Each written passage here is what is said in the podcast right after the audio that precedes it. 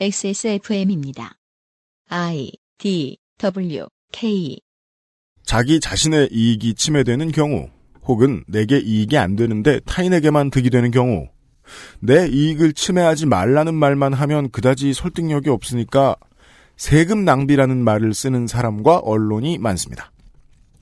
국립의료대학원을 만드는 것이 세금 낭비, 반려견 등록 비용 지원이 세금 낭비, 사학진흥재단이 짓는 저가 행복기숙사가 세금 낭비, 재소자 인권관리 강화에 드는 비용이 세금 낭비 등등등.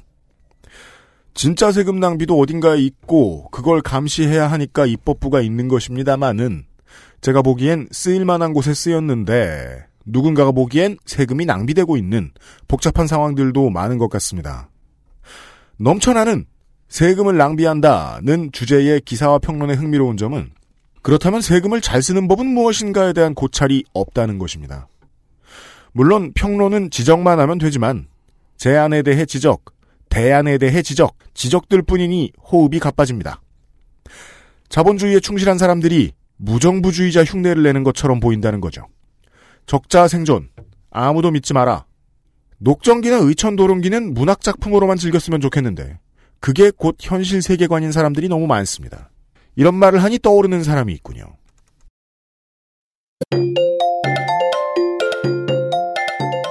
덕질인이 생각났다는 건 아닙니다. 오늘 해줄 얘기가 뭡니까? 얼마 전에 죽은 사람의 이야기입니다. 잠시 후에 시작하겠습니다. 광고를 듣고 와서요.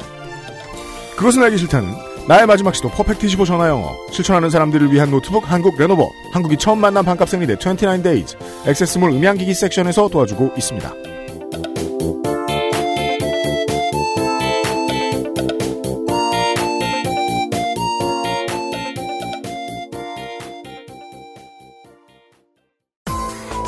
십 분으로는 부족합니다. 당신의 실력을 충분히 높일 수 있는 최적의 시간. 25분간의 전화 영어. Perfect 25.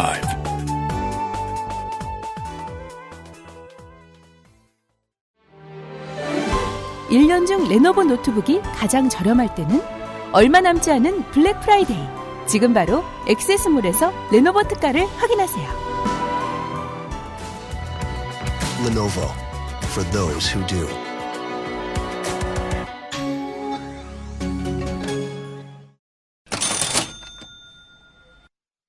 레노버에서 블랙 프라이데이 행사를 실시합니다. 다국적 기업이니까요. 네. 19일부터 25일까지 행사 기간 동안 PC 전 상품 17% 할인합니다. 레노버가 PC도 팝니다. 거기에 XSFM 추가 할인 코드를 넣으면은 여기다 3을 더해서 20% 할인됩니다. 네. 어, 유명상 PD님은 올해 할인율 중 최고의 할인율이라고 하네요. 레노버의 경우에는요. 네네. 꼭 액세스몰에 경유해서 가셔야 코드가 적용이 됩니다. 네. 이 점 유념하시고요. 그리고 액세스몰에서도 몇 개를 뜯어왔습니다. 네. 블랙 프라이데이. 액세스몰에서 블랙 프라이데이용 한국 레노버 노트북을 뜯어왔습니다. 네. 뜯어왔습니다. 네. two-in-one 태블릿, all-in-one PC, 그리고 노트북 각각 한 대씩 공수해왔습니다. 네. refurbish가 뭐예요? refurbish는요. 단순 변심 반품 혹은 약간의 고장이 있었는데 고쳐놓은 물건 새 것과 그다지 크게 다를 바가 없는데 아, 정책상 새 것으로 분류할 수는 없는 물건이죠. 네, 그 물건을 하나씩 가져왔습니다. 네. 모두 미개봉이고요. 네. 어, 가격적인 메리트는 확실히 있습니다. two-in-one 태블릿 같은 경우에는 윈도우 10 정품이 포함된 가격이 19만 9천 원입니다. 그렇습니다. 네. 저희도 안 남깁니다. 그, 쵸 여기서 정품, 정품 값을 빼면 태블릿 가격은 한 5만 원인 셈이죠. 네. 아톰이에요. 네. 어, 몇 대 내놓으라고 이제 유명상 PD님이 전화기를 붙들고 사정사정해서 얻어냈고요. 딱 세 대고 어, 정말 딱 세 대밖에 없습니다. 네. 이 각각 한 대씩밖에 없습니다. 이게 네. 오픈이 24일에 될 예정인데요. 24일 언제 될지 모르니까 운 좋은 분이 가져가실 것 같습니다.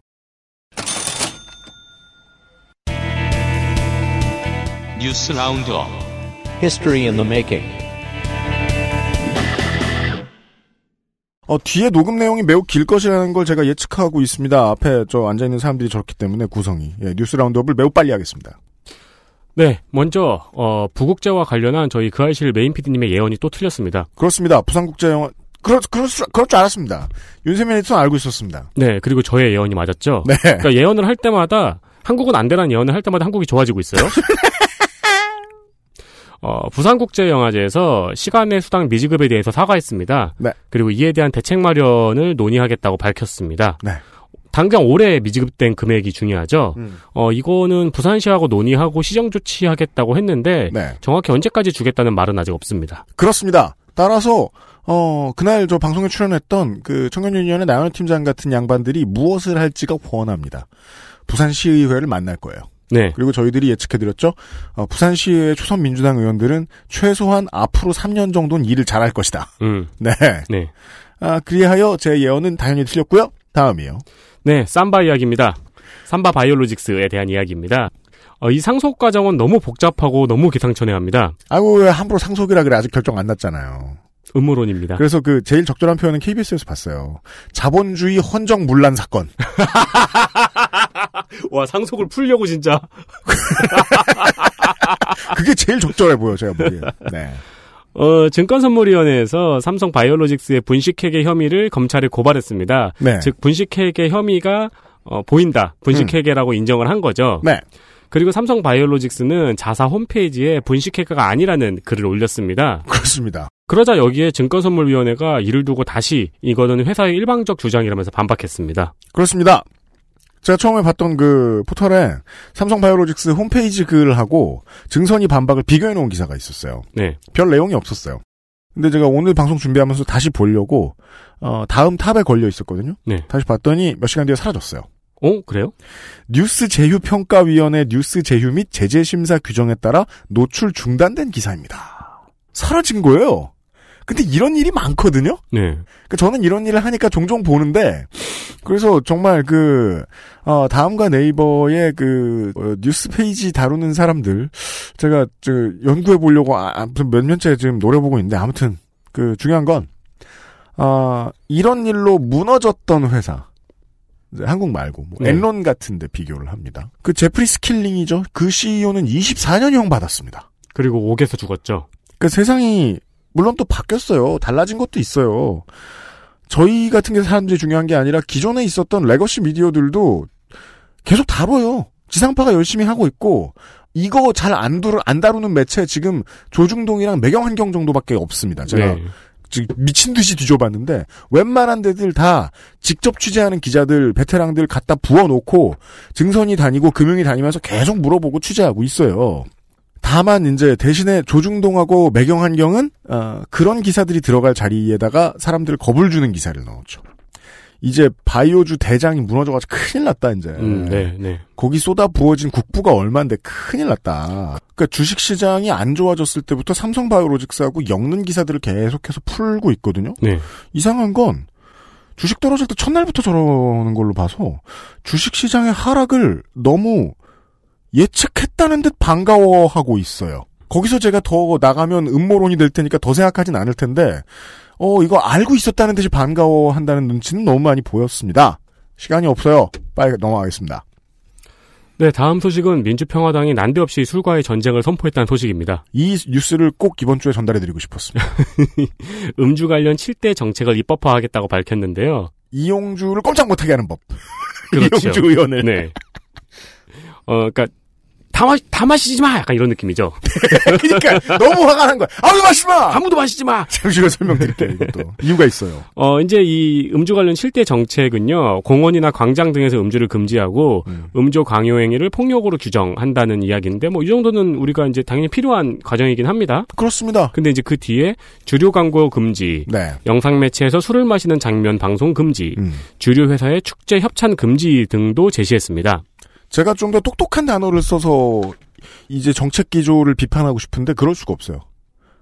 너무 나갔다. 음. 이런 말 말고는 표현하기가 좀 어려운 게 요것도 저 빨리 얘기할게요. 그 제가 맞을 때도 있는데요. 이 정당은 정말 자민련을 많이 닮았습니다. 아이디어도 좋고 네. 포퓰러 할 포인트도 알아요. 네. 예를 들어 뭐 자민련이 오랫동안 밀어붙였던 뭐 북한 인권 문제 이런 거 있잖아요. 음. 근데 모여서 내놓는 아이디어가 너무 나가요. 지금 할 수 없는 것들도 내놔요. 아, 회의 진행에 브레이크를 걸 만한 사람이 없군요. 양대 정당하고 다른 점이 있다면 이 평화당이 내놓는 정책 기조들을 볼 때 맞는 말을 하는 것 같은데 국민들이 보기에도 이거 아니다 싶을 정도로 나가요. 음. 예, 매력 없도록 나가요. 네네. 반발짝씩 핀트가 어긋나요. 그리고 귀여워요. 깜짝이야. 핀트가 어긋나고 너무 나가고 귀여운 건요 보통 노인네들 아이디어거든요. 네. 노인네들만 모였을 때 나오는 아이디어. 제가 너무 무식하게 말해서 죄송합니다. 근데 저는 그 평화당에 참 주목하는 사람인데 아 여기서 뭘 내놓을 때마다 지적인 토론이 오고 가지 않나 보다 저기 그런 음. 생각이 너무 많이 듭니다. 아니, 네. 정, 그, 사람들은 뭐, 이 아이디어가 나갔고 안 나갔고 보다는 이제 이용주 의원 처벌이나 제대로 해라. 그렇죠. 네, 그런 의견이 많죠. 저는 칭찬하고 싶은 게 이런 저 뒤에 나오는 주류 광고 금지하고 이런 저 뭐냐 금주법 같은 이런 것만 통과되지 않으면 나머지들은 예 뭐 로비해 볼 만하다 좋다고 네. 생각합니다. 보통은 이제 그 국감 끝나고 그 예산 초기 시즌이란 말이에요 여의도는 네. 이때쯤 보통 이제 그 시사 프로 비수기라고들 생각들을 많이 하는데 음. 큰 뉴스가 너무 많네요. 빨리빨리 하겠습니다.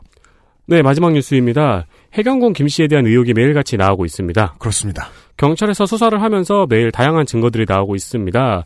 최근에는 그 안드로이드를 아이폰으로 바꾼 시기가 불거졌죠. 그렇습니다. 그리고 이제 오늘 오전에 나온 뉴스는 뭐폰 버린 얘기 사실 뭐 모르시는 분이 어디 있습니까? 네. 네. 방송이 나갈 때쯤에는 이미 또 이게 엄청 커져 있을 거예요. 음. 예, 지메일 아이디와 동일한 다음 아이디가 있었는데 네. 이 아이디가 올 4월에 탈퇴를 했어요. 음. 근데 이 아이디의 마지막 접속지가 이재명 지사의 자택으로 확인됐다고 알려졌습니다. 그렇습니다. 직접 증거는 아니에요, 이것도. 맞아요. 그 트위터의 마지막 접속지가 이재명 지사의 자택이 아니고 그 아이디랑 동일한 구글 아이디랑 동일한 다음 아이디니까요. 네. 어느 작전 세력들이 또 댓글을 달고 있는지 모르겠습니다. 이건 너무 핫하기 때문에 작전 세력이 어딘가엔 분명히 있고요. 양쪽 모두에. 양, 양잔지, 삼잔지, 사잔지 모르겠습니다만, 이 싸움의 경우에는. 그, 뭐, 너무 핫하다 보니까 앞으로도 지금 저희가 이 얘기를 떠들고 있을 때도 뭐 뭔가 또 새로운 게 터져 있을지도 모르고, 그리고 디테일한 그림은 팟캐스트의 극한의 전문가들이 너무 많기 때문에 한국에는. 네. 저는 그냥 뭐 뜬구름 잡는 소리나 빨리 하- 하고 더 뜬구름 잡는 소리 얘기 들으러 덕질한테 넘어가겠습니다. 그 제가 그냥 슬쩍 지나가다 손희상 선생하고 이런 얘기했습니다. 두테르테나 트럼프에 대한 수요가 한국에도 있다고요. 그걸 채워줄 선두주자가 이재명이라는 건 이제는 저는 2년 전에 말했을 땐 아무도 듣지 않았지만 지금은 뭐 동의하시는 분들 많을 거라고 생각합니다. 근데 이제 그 사람들하고 다른 점이라면 이재명 도지사는 소속 정당이 중도 정당이라는 정도? 그 게다가 여당이라는 거 정도? 또한 급할 것도 없고 저는 주목도 안 하는 게 정신건강에 좋다고 생각하는 게 이 정도의 자범에 해당하는 범죄고 이게 재판에 들어가면 빨라도 2년 길면 3년 걸립니다. 음. 도지사 임기 끝나고 대선도 옵니다. 게다가 이 결과로 물론 뭐 101조인가 뭐 선거법 관련해서 그 친족이 이래도 직을 잃을 수 있는 공직자가 그런 법도 있는데 적용된 케이스는 제가 못 봤고요. 이 결과로 김혜경 씨한테 벌금 혹은 금고가 주어져도 정치인 이재명이 신세가 달라질 일은 없다고 저는 믿고요. 그렇다면 최악은 다음 대선 때 탈당한 다음에 매번 대선 때 나오는 대안 세력 3위나 2위 하는 사람 그게 되는 것. 최대는 여전히 민주당 대선 후보군. 달라지는 게 여기서는 크게 없다. 다만 오늘의 방송의 주요 예고편이 됩니다. 제가 정말 많이 생각하거든요. 그저 뭐 인성이 좀 하자가 있다. 네. 어, 혹은 자기 가족의 인성에 하자가 있다. 대처하는 방법이 인간적으로 존경할 만하지 않다. 사실은 이게 제일 중요한 논쟁거리인데 지금 이 시- 그래서 제가 안 다루고 싶어 하는 건데 한국인들은 혹은 그 한자 문화권의 사람들은 왜 이걸 정치인의 중요한 덕목으로 보냐. 역사에 트라우마가 좀 있는 거죠. 그런 얘기를 이따가 예, 덕질인과 함께 나눠보도록 하겠습니다. 우리는 정치인에게 뭘 중요시하는가? 음. 어떤 점에서 섹시함을 느끼는가에 대한 얘기. 그렇습니다. 윤세민 에디터입니다. 수고했습니다. 네. XSFM입니다. 유해물질 무첨가 잘 만들고 체갑 29 days 그것은 알기 싫다. 294회 목요일 순서입니다. 유승균 책임 프로듀서입니다. 윤세민 에디터 광고를 냈고요. 네, 안녕하십니까. 네. 홍성갑 덕질인이 앉아있고요. 안녕하십니까. 네. 어, 이번 주는 문학 주간입니다. 네. 다음 주도 그렇게 될 수는 있습니다만 그건 뭐 다음 주에 알려드리기로 하고. 문학 주간이라서요. 이경혁 문학인도 앉아 있습니다. 안녕하세요. 진짜 문학인이 돼버렸네요. 그렇습니다. 예. 이 태블릿은 살만하네요. 왜요? 아, 그- 그래요. 장난 네. 아니. 진짜 싸. 대, 네, 대박싸. 예. 그죠? 저 가격 듣고 지금 광고 때 깜짝 놀랐습니다. 네, 네. 그러니까. 윈도우즈 10 홈이 들어있고요. 예. 그운 좋은 세명중 한 분이 되실 수 있겠군요. 그렇습니다. 어, 아톰 이 태블릿 필요하신 분들 한번 알아보시기 바라고요. 그건 광고고. 예. 어, 문학 얘기를 하게 됐습니다, 오늘. 예, 그렇습니다. 음. 정확히는 이제 어, 협의의 문학이 되겠죠. 좁은 의미의 문학. 아, 그건 그래요. 네. 네. 오늘은 게임 문학 시간 아닙니다. 그렇죠. 음. 먼저 1954년에 홍콩과 마카오로 가보겠습니다. 아, 그렇군요. 전쟁이 끝난 지 얼마 되지 않은 몇 년 되지 않은 한 10년쯤 된 음. 중국에 붙어 있는 식민지. 아 오늘 덕진이 원고 잘 썼나 보네요. 왜요? 저 말투 원고 잘, 썼, 잘 썼을 때 어, 말투거든요. 맞아. 그래. 이거 좀 그런 게 있어? 그런 게 있냐? 편집 덜 해도 되는 말투. 그런 게 있냐고, 야, 내가, 야. 단어 하나 읽고 2초 동안 가만히 있지 않아. 아니 그리고 잘 이렇게 썼구나. 빨리 이- 해라. 이 자부심이 느껴지잖아요. 맞아, 맞아, 맞아. 문학이는 몰랐을 거예요. 저희가 이런 거 평가하고 앉았는지. 저기, 들으면서. 형제님, 거기서 웃고 계시면 안 됩니다. 제 표를 들어주셔야죠. 아, 그런 거예요? 홍콩과 마카오로 가봅시다. 네, 도박을 하는 것은 아닙니다. 네. 당시에는 이제 오공의라는 이름의 무술가가 있었습니다. 오늘 나오는 인명은 우리식으로 읽도록 하겠습니다. 네. 오공의는 태극권의 일파인 오파 태극권의 장문인이었습니다. 음. 8대란 말도 있고 50대란 말도 있는데 현지에서 확, 확인하지는 못했으니까 격차 대충 뭐. 격차가 너무 크지 않아요? 그러니까 50대는 뭐 자기네 오파 태극권을 아 환단고기처럼 그러니까 쭉 위로 해서 아, 뭐 예. 무당파까지 음. 포함하고 뭐 이런 거였겠죠. 아, 나이가 50대가 아니라. 네. 또 뭐, 그럼 나이가 8대 이상하잖아요. 나는 8대인데 나이는 50대다. 뭐. 아, 그- 저, 연문에서 보면은, 그, 장문인들이 빨빨 많이 죽잖아요. 그 자주 교체될 수도 있고. 아, 그죠. 아. 네, 네, 네. 그, 전쟁 때는. 네. 네. 그리고 진극부라는 무술가도 있었습니다. 백학문의 문주긴 했는데 음. 백학문의 사람이니까 백학권을 수련했고요. 뭐, 되죠. 복싱도 수련한 음. 역시 무술가였어요. 음. 진극부라는 사람은 근데 슬프게도 이소룡과의 대결에서 얻어 터진 것으로 더 유명하긴 합니다. 음, 아, 그렇군요. 이소룡이 진극부와의 대결에서 힌트를 얻어 영춘권을 졸업하고 절권도를 창시했다라는 루머가 있어요. 음. 어쨌든 오공의와 진극부 두 사람이 음. 마카오의 신화원이라는 곳에서 비무 대련을 하게 됐습니다. 비무 대련이 뭐예요? 대련, 그러니까 대결. 대결. 셔다운. 대신에 비무는 이제 룰을 정해놓고 하는 경기죠. 아, 아, 예, 예, 예. 양쪽이 모두 다 동의한 약간의 룰이 있는. 음. 오공이가 아무래도 태극권의 일파니까 음. 이 태극권을 찬양하면서 다른 주먹 무술들을 폄하했어요. 음. 진극부는 이에 반발을 했죠. 그냥 뭐, 게시판 싸움이네요. 네, 그래서 성사된 비무입니다. 음. 생각해보면 이 시대는요, 총포가 발전한 지 좀 오래돼서, 음. 근접무술과 냉병기가 전장에서 거의 쓰이지 않게 된 데다가, 음. 치안이라는 게 이전 시대와 비교할 수 없게 안정이 됐잖아요. 음. 그래서 중국에서의 무술 대결이 100여 년 동안 끊겨 있었습니다. 아, 무술 대결이 불법인 거예요? 불법이기도 하지만은, 음. 동시에 무술가들도 좀 자제를 한 것이죠. 음. 치안도 좋고, 게다가, 어, 자기네 비전이 좀 세워나가는 뭐 이런 것도 좀 두려워했다고 해요. 음. 아니, 뭐 총 쏘면은 저기 뭐 무술 백날 해봐야 소용없으니까. 그거는 저기 인디아나 존스에서 예. 그잘 나온 장면이 있죠. 예. 앞에서- 아니, 이소룡이 그. 정무문의 정무문 마지막, 마지막. 장면. 네. 예, 그 뒤로 이제 대결을 안 했다. 음. 그런 그렇죠. 맥락 아닌가요? 음. 결투하다가 그 다음부터 원한이 이제- 심해졌는데 상대문 앞에서 총 들고 오면 끝이잖아요. 네. 그 다음부터 이야기의 배경은 이제 레드 데드 리뎀션. 그렇다면 총만 쏘면 어떨까? 그건 나중에 얘기하기로 물론 하고요. 본질적으로 말하면 총을 쏘는 사격술도 무술입니다만 이번 주는 레드 데드 리뎀션 이야기가 아닙니다. 매우 오랜만에 등장한 이 비무. 음. 비무는 어, 중국 무술의 용어긴 하죠. 음. 야 그러면 마카오와 그 옆 동네 홍콩 이 두 동네가 술렁이기 시작했습니다. 축제죠. 음. 실제로 축제였어요. 신화원에는 링을 만들었고요. 아, 링도 있어요. 이 비무를 위해서 링을 따로 만들었고 어, 지금. 촬영도 해서요. 지금도 그또 에디터가 그 촬영본을 네, 보여주고 있어요. 혈투를 조악한 화질로나마 볼 수가 있습니다. 네. 네. 기록 영화죠.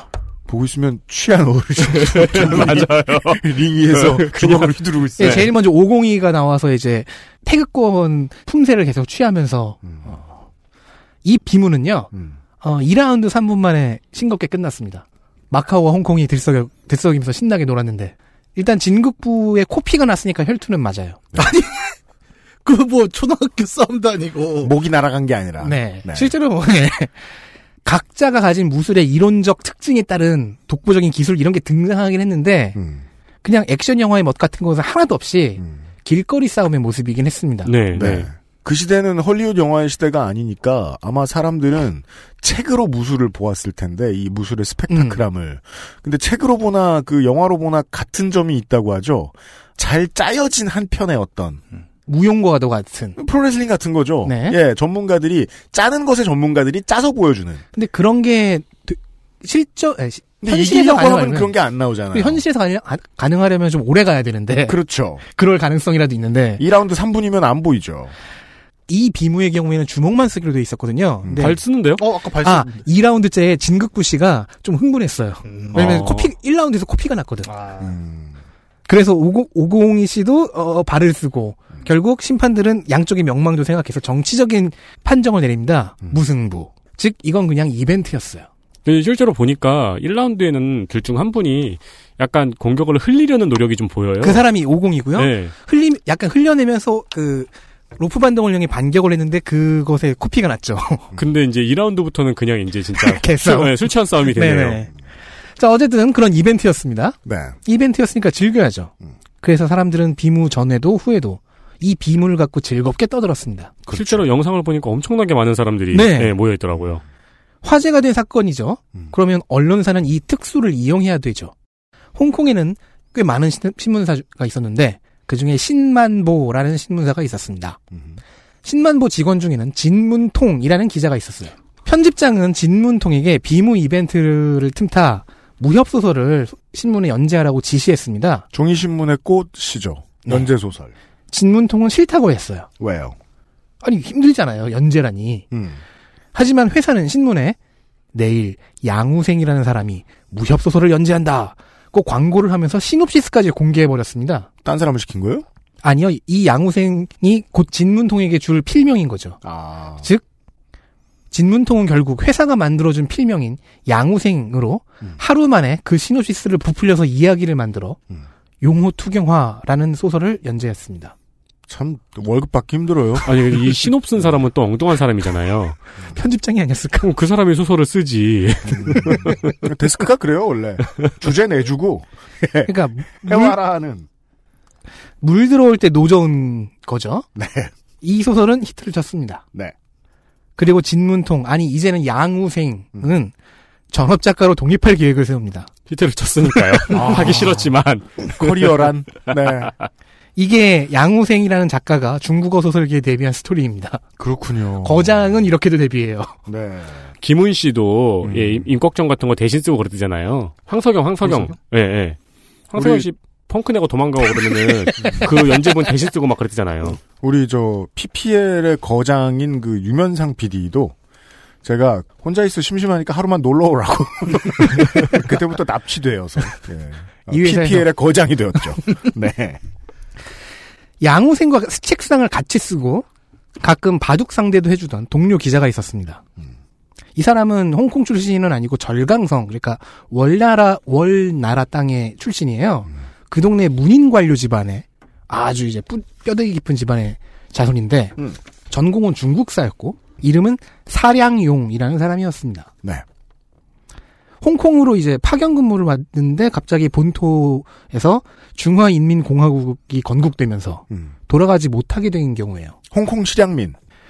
양우생은 이제 작가 전업하는 바람이 바- 잔뜩 들었잖아요. 음. 자기랑 책상 같이 쓰는 사량용에게도 무협소설 연재를 권유했습니다. 원래 창업할 때 옆 사람 끌고 나가죠. 음, 네. 사량용은 귀가 솔깃합니다. 회사 입장에서는 가뜩이나 요즘 일정 맞출 작가도 별로 없는데 잘 됐다. 그래서 사량용은 자기 이름의 마지막 글자 용을 이렇게 떼- 따로 떼서 필명을 만들어서 서검강산, 현재는 서검은구록이란 제목으로 남게 되는 소설을 연재했습니다.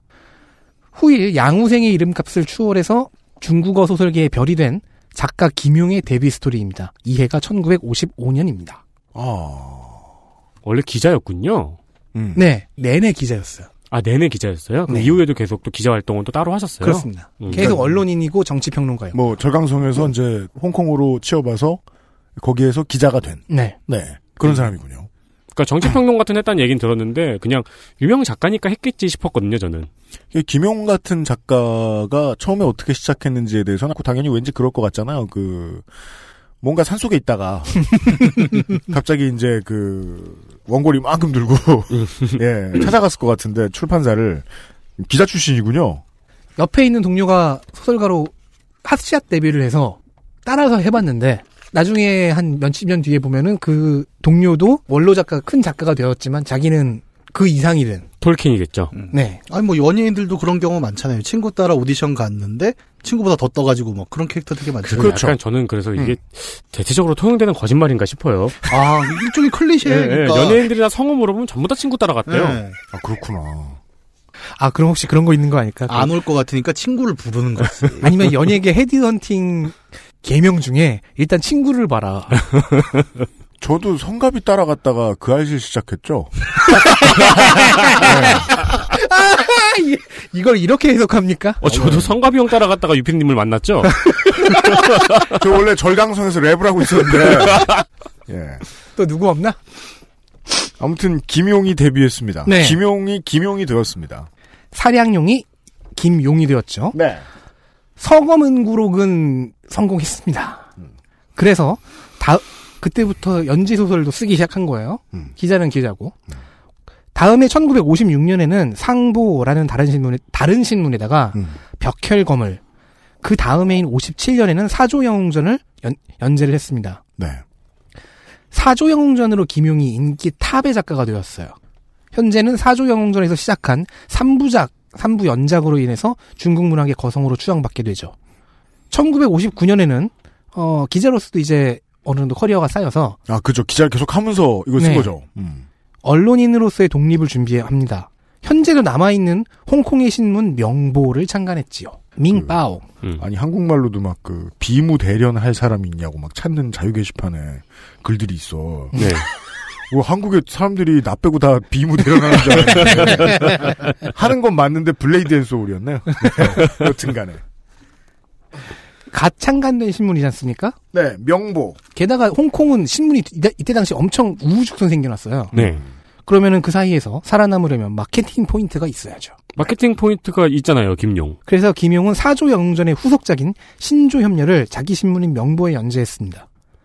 이, 작, 이 작품이 현재 김용의 최고작 top 3를 꼽으라면 그 셋 중엔 반드시 들어가는 작품입니다. 일단 그런 이거 말 조심해야 되지 않나요? 아니요, 근데 이것부터 일단 fix하고 나머지 둘을 골라요. 그래요? 아, 애호가들이 워낙 많으시니까. 네. 어떻게 생각하십니까? 어, 저는 문학인. 신조협려를 top 3에 넣진 않는데, 개인적으로. 어, 이런 이단이, 이런 이단이. 파, 팝콘 가져오셨죠? 게시판 가봐 우리 모두는 소수의 찌질이들이야. 음. 정해놓으면 안 돼. 네. 아니, 뭐, 진짜 신조협려가, 그러니까 명작이란 거에 대해서 뭐, 뭐 부연할 건 없지만, 네. top 3라고 하면은 정말 그렇잖아, 이랬다니까. 눈빛에 힘든 걸 비무대련을 합시다. 일단 뭐 top 3라고 하면은 계속 이 top 3 63년에 발간 그 연재된 천룡팔부 67년에 소오강호 69년에 녹정기가 보통 최고작 목록을 오르내리는 작품들이죠. 그렇군요. 아니, 어떻게 생각하십니까? 이 중에서 top 3 있습니까? 일도 동의하지 본인이 일도 동의하지 않고 있어 지금. 문학인 문학인 본인은 어떻게 생각하십니까? 어, 저, 저는 녹정기가 어떻게 보면, 그니까, 그, 남녀노소 불문한 top 3의 1인자다라고 개인적으로 생각을 하고 있어요. 아 그것은 저도 같은 생각입니다. 네네. 어, 저는, 그, 뭐, 설명이 좀 있으면 더 나오겠지만, 저 같은 경우는 오히려 사조영웅전을 음, 더 꼽는 편이고, 그렇군요. 개인적으로는. 저는 사조영전보단 신조협녀를 더 꼽는 네. 편입니다. 아, 그 두 개가 갈려요, 정말. 네. 사람마다. 그리고 이 모든 작품이 명보에서 연재됐어요. 그렇군요. 63년, 67년, 69년에 녹정기까지. 아 이러면 열심히 쓸만하죠. 자기 회사인데. 네. 자기 회사에 내놓는. 물론 네. 그렇게까지 열심히는 아니었던 것 같아요. 이렇게 본인의 신문에서 본인이 쓰는 거잖아요. 음. 그래서 연재본의 분량이 들쭉날쭉이었대요. 음. 잘 나오는 날은 많이 쓰고. 음. 음, 네. 어, 동료들의 증언에 의하면 명보가 어려울 때도 도산하지 않은 이유가 김용의 소설 때문이었다고 합니다. 음. 옛날에는 그런 게 있었어요. 연재 소설이란 게 있을 땐 정말 요즘 웹툰 기다리듯이 왜. 네. 그렇죠. 웹툰 보면 댓글 있잖아요. 그 유명한 누구냐. 네이버 웹툰에 왜 양영순 씨 같은 경우는 음. 지각 왕인데. 네, 네. 뭐 11시 딱 넘었고 안 올라오면 이 양가놈 뭐 이걸로 시작해가지고 그게 이제 그 신문 연재 소설의 문화가 그대로 옮겨와 있죠. 예. 네. 네. 그 신문의 성패를 좌지우지했단 말입니다. 이제 우리나라도 이제 그 현대로 넘어오면서는 이 명보가 발매 부수 4만을 넘은 다음에 전성기인 89년에는 18만을 찍었고요. 음. 그래서 대표 언론사가 되었고 음. 현재도 10만 부 정도는 발매하고 있다고 알려져 있어요. 홍콩만한 곳에서 72년에 녹정기를 완, 완결하면서 김용은 작가로서 은퇴를 합니다. 음. 이때까지 쓴 장단편 합쳐 15편. 이후에는 단행본 편집과 뭐 기존 내용의 설정 오류 혹은 개연성 부족을 정정하는 개정 작업만 했어요. 작가로서는. 네. 따라서 그의 생애를 보면 오히려 그의 정체성은 언론인 정치평론 이쪽에 더 가 있었습니다. 그렇군요. 그래서 친구인 양호생 또한 작가의 명성에 그러니까 작가 김용이라는 이름 때문에 언론인 사량용이라는 이름이 가려지는 것을 안타까워했다고 하지요. 하지만 오- 오늘 저는 김용을 얘기하러 나왔으니까 그렇습니다. 네. 그 사량용 몰라요. 그래서 이제 내일은 또 다른 이제 돌아가신 분을 이야기할 텐데 오늘의 주인공인 이 작가 김용에 대해서 처음에 그 이 작품들을 다 읽어봤다고 해도 잊어버린 사람들이 처, 처음에 보여줬던 반응이 그거였죠. 이 양반이 아직도 살아계셨냐. 그쵸. 네.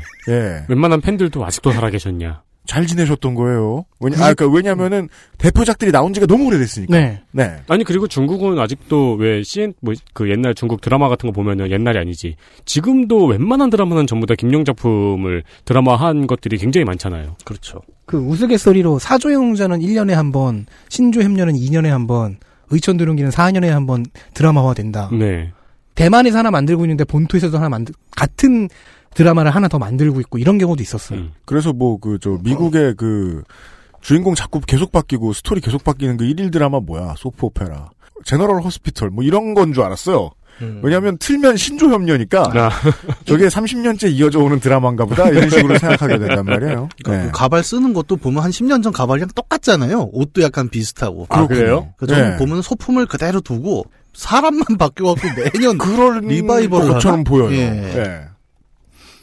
김용의 소설은 중국 본토와 한국에는 80년대 해적판으로 소개가 돼요. 음. 하지만 홍콩, 마카오를 중심으로 한 동남아 화교 사회에는 이게 발표됐던 당시인 음. 6, 70년대에 이미 큰 히트를 쳤습니다. 음. 야 그럼 이 해적판은 지금 컬렉터들한테 엄청난 가치를 갖고 있겠네요. 저희 집에 하나 있습니다. 오. 도서 출판 고려원.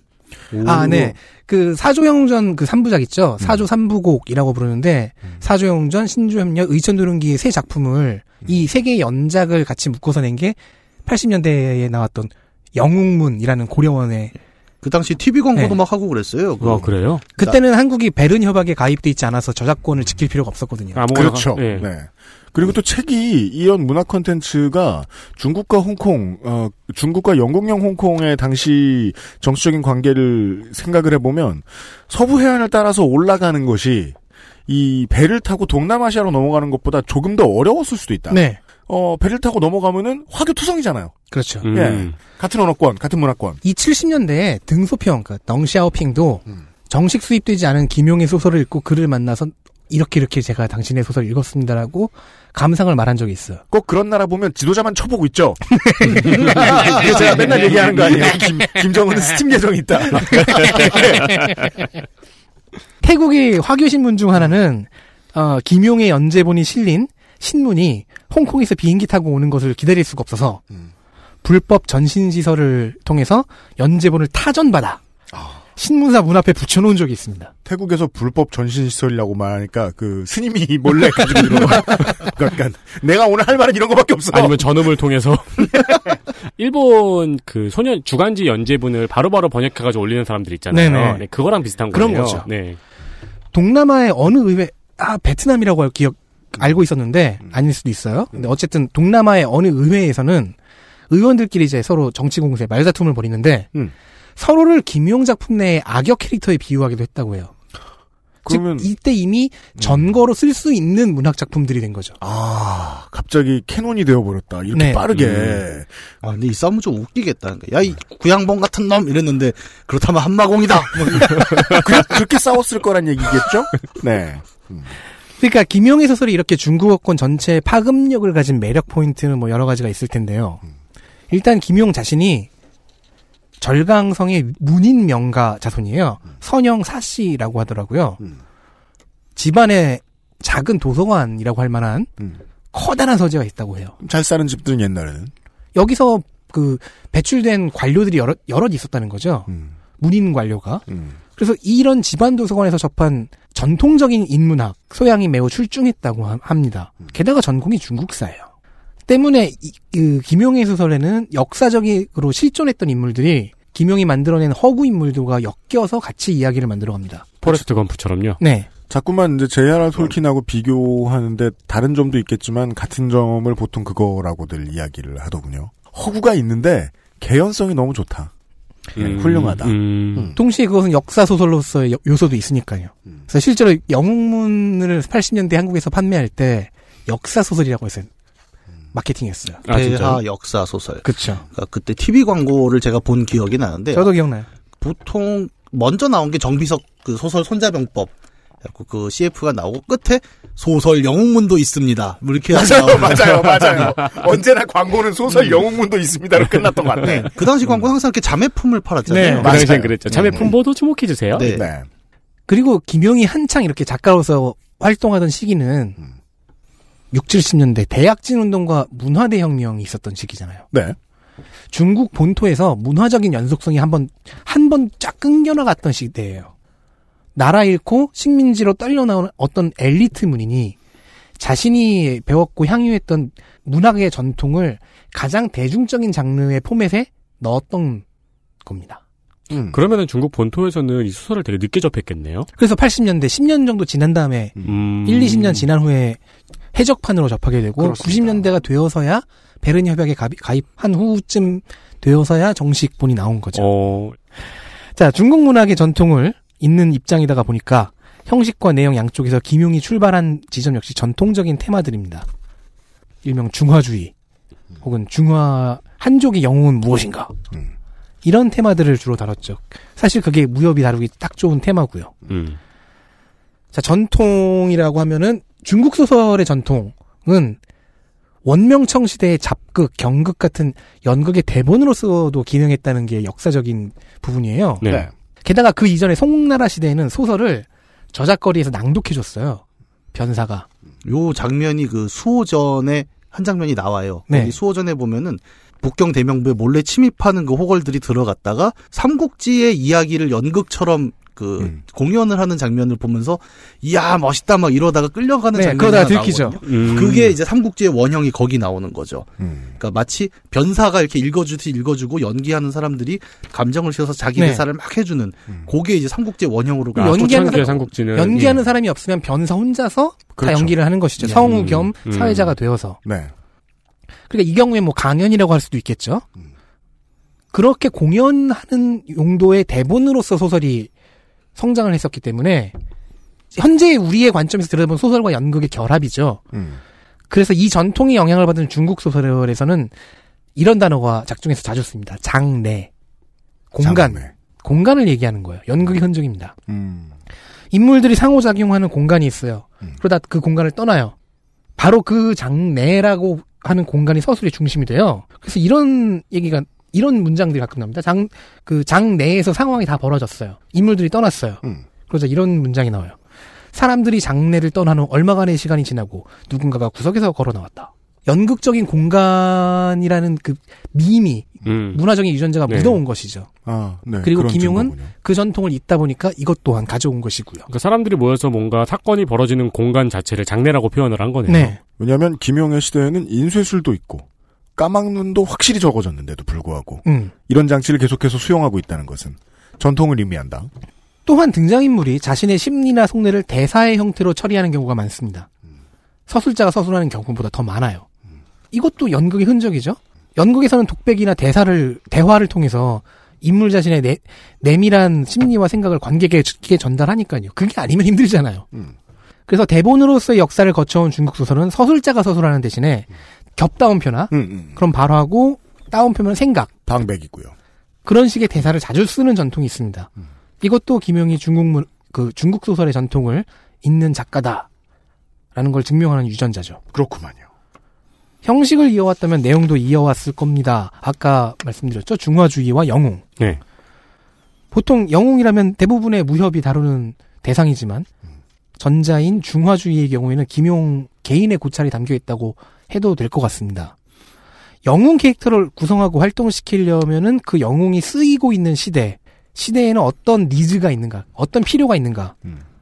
이런 것들이 있어야 되니까요. 음. 난- 후한기의 환란.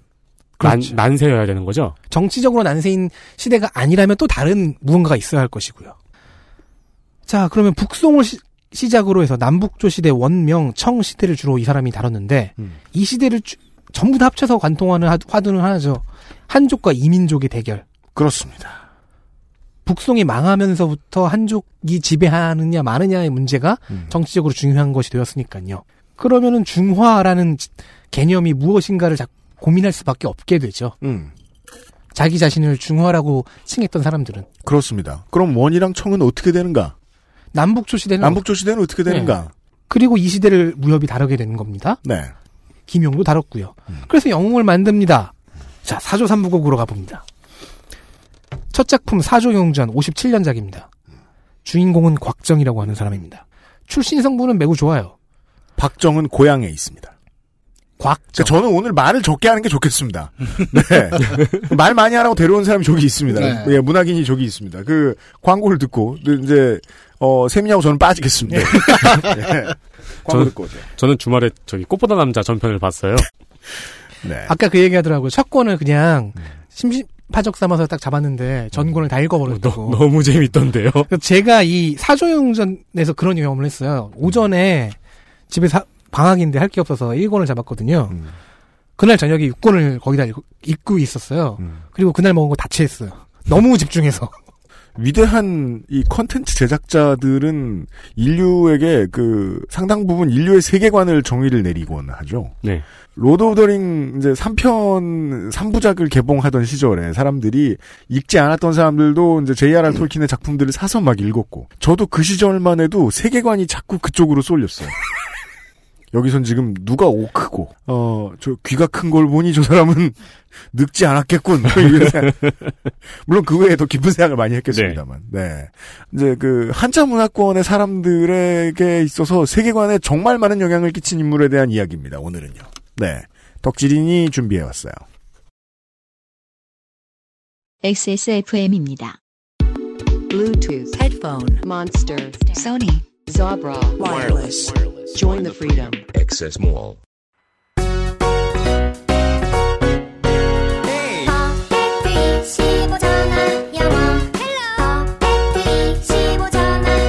How are you today? 매일매일 25분 동안 해봐요. Good. Perfect 25. 이번 연말 사랑하는 사람을 위한 최고의 선물 레노버 노트북.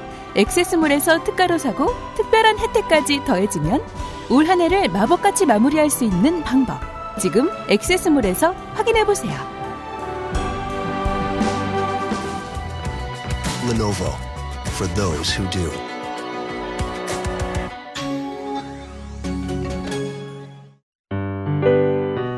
순면 감촉 커버 잘 만들고 제갑 29 days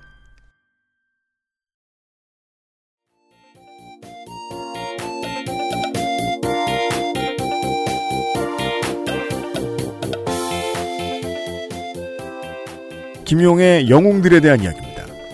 곽정이라는 사람 사조 영 57년작 사조 영웅전의 주인공입니다. 출신 성분 얘기하다 얘기하려다 말았죠. 그 조상이 누구로 설정돼 있냐? 수호전 양산박의 일원이었던 세인귀 곽성으로 설정이 돼 있습니다. 물론 뭐 이 사람도 허구의 인물이긴 하지만 민간 무인으로서는 매우 뼈대 있는 가문인 아, 거죠. 이 가문은 실제로 있는 가문인 거예요? 아니요. 그래? 그러니까 그 수호전 같은 경우는 왜 108호걸이라고 나오잖아요. 그 중에 이제 실존 인물이 몇 안 되고 나머지 다 삼- 가상으로 30 명. 채워요. 음. 이 중에 이제 곽성 같은 사람은 이제 세트 메뉴로 나와요. 여방과 곽성. 음. 이 여방과 곽성이 어떤 캐릭터냐면 둘 다 방천화극을 쓰고 말을 타고 흰 점포를 휘날립니다. 여기서 딱 떠오르는 모티브가 하나가 있죠. 여포. 여포에서 네. 가져온 사- 그 맥락이 여방과 곽성 두 명으로 나뉘거든요. 음. 여방은 여시니까 여포의 직계 후손이고 그렇게 설정이 돼 있어요. 예, 세인귀 곽성은 세인귀라는 별호가 가리키는 게 뭐냐면 당나라 장수 설인귀예요. 네. 설인귀까지 가면 또 그 얘기 나오죠. 나당 전쟁 얘기 나와야죠. 나당 전쟁 때 그 신라가 삼국 통일하고 당나라가 안동 도부 논내 만회하면서 싸움을 막 벌이고 있을 때 그 기벌포 전투에서 마지막 패배하고 후퇴한 장군이 설, 설인귀고 음. 그래서 아 역사 공부하다 보면 그 왜 강수라고 나오죠 통일신라 때 강수가 쓴 유명한 문서 중에 답 설인귀서라고 있을 겁니다. 그 설인귀한테 기벌포 전투에서 외교 문서 던져갖고 최종적으로 전쟁 정리하던 문서가 되게 유명하게 남아 있고 그 장수가 여기 나오는 그 세인귀의 원조인 설인귀고 설인귀의 주력 무기가 방천화극이었어요. 네. 음. 재밌는 건 실제 삼국 시대에는 극이라는 무기가 없었죠. 그렇다고들 하죠. 아, 그래요? 네. 다만 이제 소설 자체가 이제 그 후대 소설이니까 아 그러면 화극 같은 걸 들면 멋있겠지 라고 했는데 어느 정도 서린기의 모티브가 여포한테 역으로 좀 간 부분도 있죠. 음. 그 맥락을 쭉 따라서 온 게 그의 후손의 후손의 후손의 누구가 곽정이다. 이렇게 음. 이어지는 그러니까 거죠. 이미지 그렇죠. 자체로 보면 서린기라는 어떤 용맹하고 유능한 장수가 여포와 결합이 되고 네. 그두 캐릭터는 여방과 곽성으로 수호전에 들어가고 그중 한 명의 후손이라고 설정한 것이 곽정인 겁니다. 음. 그 우리의 그 많은 사람들의 그 후대 작가들의 문학적인 약속의 땅이잖아요. 이 양산박이라는 게. 그또 보면은 실제로는 그 습지라고 하죠. 지금은 그렇게. 됐죠. 예. 따라서 되게 무슨 상상력의 스포닝풀 같은 역할을 하는 거예요. 이게 어디에 실제로 있었던 역사적인 인물을 뒤틀어서 다른 인물을 가공하는데 어, 여기서 뽑는 걸로 하자라고 규약을 맺은 듯이 양산박 출신으로 양산박인 걸로 합시다. 이 사람들도 음. 예. 상상을 해보면요. 민간 무인으로서 곽정은 진굴이에요. 네. 양산박에서 이- 활동했던 조상을 두고 있어요. 그 양산박이 요즘으로 치면은 그 Marvel Cinematic Universe 같은 거잖아요. 그렇죠. 그렇습니다. 예, 네. 총출동 하는 거. 그 중에서 하나를 뽑아온 거 아니겠습니까? Avengers의 후손이다. 네. 이런 거죠. 음. 어, 곽정의 성격은 우직하고 정정당당합니다. 굉장히 바른 생활 사나이예요. 음. 신의를 중시하는 바위 같은 남자라고 보통 얘기를 합니다. 이게 이제 그 해외 그 서양 양인들에게서 영웅관을 들을 때 안 나오는 캐릭터 라서 제일 신기한 겁니다. 그 제가 가장 많이 흥미로운 지점이 그거거든요. 영웅 민담은 자꾸만 정치인한테 들러붙는다는 건 동서양 만원하고 다 똑같아. 네. 근데 이런 그 이런 곽정 같은 캐릭터는 양인들은 어 자기의 영웅에게 들러 씌우지 않아요. 의리 있고 우직하고 막 이런 캐릭터. 전 그래요? 본적 없습니다. 아, 그래요? 난 캡틴 아메리카가 좀 비슷하지 않았나? 아더왕은 미국 대위가? 야비하고 아, 근데 캡틴 아메리카야말로 우직하죠. 그런가요? 네. 미국 대위 턴이랬죠. 그 악역, 악역 전환했잖아. 그거, 그거 굉장히 복잡한 스토리의 알았어, 일부예요. 알았어. 그 함부로 얘기하면 큰일 나요. 알았어. 곽정, 곽정이 어떤 난 이런 컨셉들을 이야기할 때는 사실 뒤에 나오, 준비를 해오셨나 모르겠는데, 양강이라는 그또 아, 네. 하나의 캐릭터와 대비되는 지점을 사- 같이 살펴야 살짝 되고. 얘기했습니다. 그- 아. 그 사람은 얘기 안 할 수가 없죠. 예, 근데 이제 곽정과 양강의 이름 자체도 되게 역사적이거든요. 네. 그러니까 곽정, 양강, 정강이라는 이름은 요 배경이 되는 송나라의 그 정강의 변이라는 음, 사건을 잊지 말자라고 해서 매겨놓은 아버지들이 이름이라서 그렇게 한 거죠. 예, 애초에 이 이름 설정 자체부터가 굉장히 아까 오늘 네. 얘기하시는 주제의 중화적이다라는 부분이 음. 꽤 많이 녹아 있는 이름이기도 해요. 왜냐면 북송이 멸망하게 되는 정강해변이라는 사건은 처음으로 그 중화라는 그 개념이 무너졌던 경험이거든요. 음. 북송이 멸망하고 북쪽의 영토를 금나라가 가져가 버렸어요. 그렇죠. 북송의 마지막 두 황제는 포로로 끌려가 버리고요. 이건 정말 커다란 치욕이었거든요. 음. 한족 정권의 입장에서는. 그래서 아들 이 두 사람의 곽정과 양강의 아버지들은 아들들의 이름을 저- 곽정과 양강으로 지은 겁니다. 즉 이름부터 한족의 중화 영웅으로 삼기 딱 좋은 음. 그런 설정을 갖고 있습니다. 이런 겁니다. 아버지가 어려서 살해당했어요. 음. 곽정은. 음. 그래서 어머니가 피난 피신한 곳이 몽골 초원이었어요. 음. 야만족의 땅으로 간 거예요. 재미있는 것은 곽정이 자라나면서 보여준 무인으로서의 재능도 도시와 산골을 누비면서 근접 무기를 휘둘러야 되는 중화협객으로서의 재능이 아니에요. 음. 승마, 활쏘기, 맨손 격투 같이 유목민족 무인으로서의 재능입니다. 이게 대표적인 게 곽정이 이제 나중에 이렇게 여러 가지 무술 대결을 하다가 음. 중간에 몽고 씨름 기술을 한번 쓰는 장면이 나와요. 나담의 기술을. 예. 근데 약간 상대가 당황하죠. 이게 뭐야? 음. 대응을 못 하는 장면이 나옵니다. 그렇군요. 왜냐면 몽골에서 이키를 무술이라는 건 장거리에서 사격하는 거 아니면 초근거리에서 말에서 끌어내리는 음. 그런 맨손 격투밖에 없으니까요. 몽고 씨름이라고 하면 기술 잘 모르잖아요, 우리. 뭔가에 씨름이 있는 거 지금 알았어요. 아, 나- 몽고 씨름이라고 나담. 있어요. 근데 나담이라고 부릅니다. 이 몽고 씨름이 잘 유명하지 않다 때문에 되게 활용이 많이 됐는데 저는 고등학교 때 뭘 했냐면 수학여행 가잖아요. 그럼 몽고 씨름을 한다 이러고 두 사람을 바닥에 엎드리게 해놔요. 그리고 가운데에 한 사람을 올려놓고 이 두 사람이 엎드려 있고 발을 대니까 양쪽 팔다리를 잡는 거예요. 가운데 올라가 있는 사람을. 네. 그럼 이걸 어떻게 하느냐? 음. 딱 붙잡아놓고 가운데 사람 바지를 벗겨요. 음? 그러니까 몽고 씨름이 뭔지 모르니까 가운데 사람은 낚여서 사지를 묶여갖고 바지를 벗겨지는 거죠. 그냥 망신을 주는 어떤 예. 근데 몽고 씨름이 거기서. 사용됐다는 게 저는 이 영웅문에서 굉장히 많은 모티브가 왔다고 생각을 하는 거예요. 몽고 씨는 뭔지 몰라서 당한 무인들도 있어요. 그래서 이게 뭐야? 그래서 곽- 곽정이 누구의 바지를 벗겠다고요? 그게 아니라고. 곽정은 저, 결코 그런 장난을 치지 않는 캐릭터죠. 그렇습니다. 나쁜 사람들아. 네, 일단 곽정이라는 중화 영웅이 이런 몽골 출신이라는 야만족 출신이라는 비중화적인 특성을 갖고 있다는 게 제가 주목하는 부분입니다. 이런 특성이 이후 등장하는 다른 작품의 주인공들로 가면 더욱 짙어져요. 사조영웅전의 후속작 신주협력 59년작인데요. 이 작품의 주인공인 양과는 비극으로 시- 아예 시작을 합니다. 뭐 양과는 양강의 아들이에요. 네. 그러니까 1편에서 곽정과 양강이 계속 원래 그 약간 대립하는 관계가 도 있었고 뭐 워낙 1편 스토리가 두껍긴 합니다만 양강이 결과적으로 약간 악의 위치에 쓰게 되거든요. 1편에서. 근데 그 아들로 나오는 양과는 이제 그 전형적인 악의 캐릭터에서 약간 뭐랄까 피카레스트가 되나? 하여튼 그런 느낌으로 변하면서 이제 주인공으로 등극을 하게 되는 거죠. 이름이 또 재밌어요. 과잖아요. 과. 네. 아버지가 악인이어서 그 과실을 기억하라는 의미로 어, 과오를. 기억하라고? 예, 그 네. 과오의 과자예요. 좀 더 자세하게 얘기를 해보자면 곽정의 아버지인 곽소천은 양철심이라는 의형제가 있었습니다. 그리고 각자의 아들들도 서로 의형제가 되기로 만들기로 해요. 그런데 곽소천은 죽고 양철심이 실종되면서 두 사람의 아내가 몽골과 거란으로 각각 도피를 해요. 곽정은 몽골 초원에서 자라나지만 어머니가 잘 가르치고 뭐 주변에도 딸을 주- 괜찮은 이제 남성 롤 모델들도 있어서 한족으로서의 정체성과 올바른 도덕관념들을 갖고 자랐어요. 근데 양강은 거란에서 왕족의 양자로 들어갔거든요. 그래서 한족임을 모르고 성인이 되었고요. 그리고 자기가 너무 왕족이잖아. 왕족의 왕이 되지, 되지 못하겠지만 어쨌든 귀족이잖아. 너무 잘 살다 보니까 이걸 잃는 것에 대한 두려움이 생- 있었던 거예요. 재벌 2세죠. 그렇죠. 이후에 곽정이나 헤어졌던 친부 양철심 등을 만나게 되면서 정체성의 혼란도 오고 개인적인 욕심도 있고 하, 하다가 결국 악역이 됩니다. 그러니까 재벌 2세인데 어느 날 아버지가 네 아버지가 거지야. 사실은 의인이었고 좀 가난했지만 의를 위해 살았어. 너도 그렇게 살아. 이러면은 내가 왜? 이후 양강이 비참하게 죽은 다음에 곽정이 그 자기 의형제의 생애와 죽음을 생각하면서 그 아들에게 허물과로 이름을 지어줬고 그 얘기군요. 그래서 양과는 비극적인 출신에 자신을 정체화할 어떤 코드를 부모에게 받지 못한 상태로 태어난, 태어나서 자라는 겁니다. 일단 자기 의백 부인 곽정이나 그 부부 같은 경우에는 위대한 협객으로 자리매김을 했어요. 전, 전편에서. 그럼 그들이 어떤 무게추 역할을 해줘야 되지 않을까요? 근데 그렇게 하질 못했어요.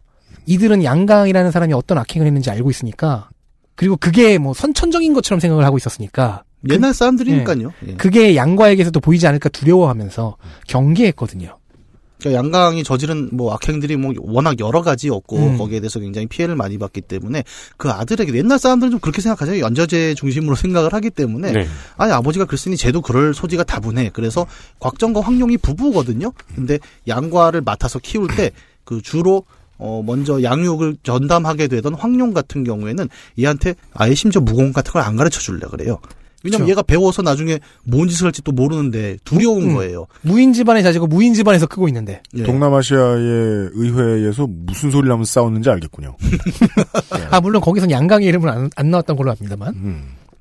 근데 이제 오히려 그 와중에 이제 곽정 같은 경우에는 약간 아까 우직하고 이제 대인배고 약간 이런 컨셉으로 많이 이야기를 드렸지만 어, 그 와중에 계속 어쨌든 쟤는 제가 양강은 아니지 않느냐 약간 음. 끝까지 좀 믿어주는 약간 이런 포지션을 또 갖게 되죠. 그래서 양과는 약간 그런 느낌으로 크는 거예요. 처음에 어렸을 땐 반항아. 뭐 이 양보모라는 사람들이 나한테 해준 게 뭐냐. 음. 뭐 무공도 안 가르쳐주고 심지어 양과는 길 가다가 기인을 만나서 이상한 무공을 하나 배웁니다. 한마공을 구양봉한테 배우죠. 악 그것도 악인이죠. 그도. 네, 악인한테 배우는데 뭐 구양봉은 이제 2부에서 약간 악인이라기보다는 광인에 가깝게 되는데 그리고 자기는 되게 센 무공 알고 있는데 뭐 개뿔을 가르쳐준 것도 없는 인간들이 나한테 이게 뭐냐 처음에 이렇게 하다가 이제 소설 후반으로 가면서 성장을 하는 거죠. 그러면서 그래도 나를 맡아준 이 사람들의 의미가 이런 거였구나를 이제 음. 뒤늦게 깨닫게 되는 요런 영서사가 좀 있어요. 네. 음. 그리고 양과 캐릭터에게서 가장 중요한 포인트는 폐륜입니다. 이후 양과가 소용녀라는 위의 여성을 스승으로 삼아서 무공을 배우고 무인으로서 갖춰야 될 소양을 배워요. 근데 군사부일치라는 말이 있잖아요. 음. 그래서 스승은 부모 같습니다. 즉 소용녀는 나이 차이가 뭐 한 살이건 열 살이건 중요한 게 아니에요. 그런데 소용녀의 소속 문파인 고묘파라는 곳은 이게 세상에서 완전히 유리된 문파예요. 그냥 속세로 나가지 않았던 문파예요. 그러니까 그런 관습에 대해 어두웠고 양과는 아까 말씀해 주셨잖아요. 반항하예요. 그런 관습을 신봉하는 곽정에게서 버림받았다고 생각하는 사람이라고요. 그래서 관습을 비웃는 인물이에요. 결국 양과와 소용료는 사제 관계에서 연인 관계가 됩니다. 이거는 양과가 관계하고 있었던 외부 세계의 입장에선 극단적인 폐륜이죠. 네. 지금은 잘립니다. 그러면. 그래요? 아, 구속될 거예요. 아마. 문, 문파에서요? 아니요. 저, 경찰에서 아. 구속할 거예요. 아니, 뭐, 뭐, 문파에서는 상관없죠. 네, 경찰은 원래 구속은 경찰이 하는데. 네. 근데 요즘 말. 문파의 입장에서 이건 족보를 꼬아놓는 행위죠. 음, 그렇긴 한데, 네. 따라서 대부분의 사람들은 이 커플에게 적대적입니다. 아까 말했, 아까 구약, 지나가던 구양봉한테 어떤 한마공이라는 무공을 전세받았다고 했잖아요. 네. 그 구양봉도 곽정 황용의 원수예요. 그 한마공을 어디서 들어봤지? 주성치. 쿵푸어스. 쿵푸어스를 나오죠? 네, 쿵푸어스에서 갖다 씁니다. 그, 그 개구리. 네. 네, 그게 한마공이군요. 그러니까 구양봉한테 배웠다는 거는 구양봉 바로 아래의 등급이라는 거잖아요. 네. 근데 그게 곽정 황용의 등급이에요. 음. 일단 거기서부터 뭔가 족보를 파괴하죠. 그리고 뭐 구양봉이 곽정 황용의 원수라는 점은 차치하고서라도 음. 원래 전통적으로 동아시아는 그 항렬 관계 아니겠습니까? 네. 그 학렬을 이리저리 꼬아놔요 이 사람이.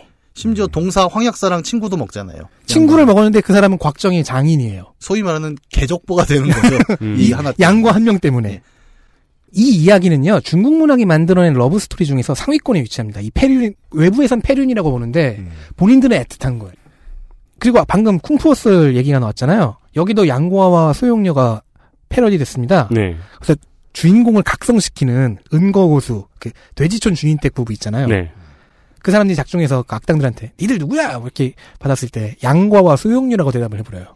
그리고 나중에 막 그 사자후하고 막 그러잖아요. 네. 저는 근데 그이 대목에서 푸악 하고 웃었거든요. 음. 왜냐면 양과 소용류 하면은 진짜 잘생긴 양과와 선녀 같은 소용류가 비극적인 사랑을 하는 그 이야기의 아이콘들이에요. 음. 못생기고 역시나 못생긴 두 부부가 양과와 소용류라고 대답하는 것은 패러디죠. 사람은 나이를 먹으니까요. 심지어 중국에서 그 신조염녀가 드라마화 됐을 때 항상 이슈가 됐던 것 중에 하나가 소용녀를 누가 맡느냐. 그렇죠. 누가 맡았는데 또 그거 갖고 또 얼평들을 네. 합니다. 아, 영어권 번역에선 이걸 의역하려고 트로이 전설과 당시 트로이 영화도 있었으니까 네. 파리스와 헬레네라고 번역을 했더라고요. 음, 음.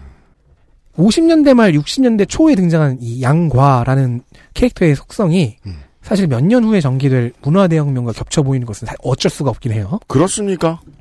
김용은 양과의 비극적인 생애를 통해서 문화대혁명을 긍정한 걸까요? 그러니까 그런 구시대적인 가치관 이런 거 다 필요 없어. 우리는 사랑을 할 거야. 족보 음. 따위 던져버려. 근데 뭐 딱히 그런 해석은 옳지 않아 보입니다. 양과는 결국 곽정 황용과 화해를 이루고요. 두 사람은 몽골이 남송을 공격한 전쟁의 하이라이트, 피크인 양양선 공성전에서 남송 측에서 활- 활약하게 됩니다. 그 양과 역시 결국 중화 영웅이 돼요. 한족을 위해 싸우는. 음. 하지만 곽정의 경우와 비교해보면 확연한 무언가의 변화가 있긴 하죠. 곽정은 출신 배경만 몽골이에요. 나머지는 거의 다 협객의 전형입니다. 근데 양과는 아예 출신 배경이란 것 자체가 없음과 달, 없는 거나 마찬가지예요. 그리고 기존 질서를 무시하려고 합니다. 그러니까 이 둘의 차이를 좀 설명하기 전 좋은 패러다임이 네. 저거 같아요. 왜 Dungeon and Dragon에 보면 캐릭터 성향 나누는 거 있죠. 네네. 그러니까 가로축으로 질서, 중립, 맞아요, 혼돈 맞아요, 두고 맞아요. 세로축으로 선, 선, 중립, 악. 음. 여기 보면은 곽정이 질서 선이고 음. 양과가 혼돈 선인 거죠. 그렇죠. 예, 요렇게 좀 풀면은 아, 요 둘의 차이가 그러니까 선과 악의 문제는 아니구나 또 이렇게 접근할 수도 있을 것 같아요. 음. X축만 다르다. 네.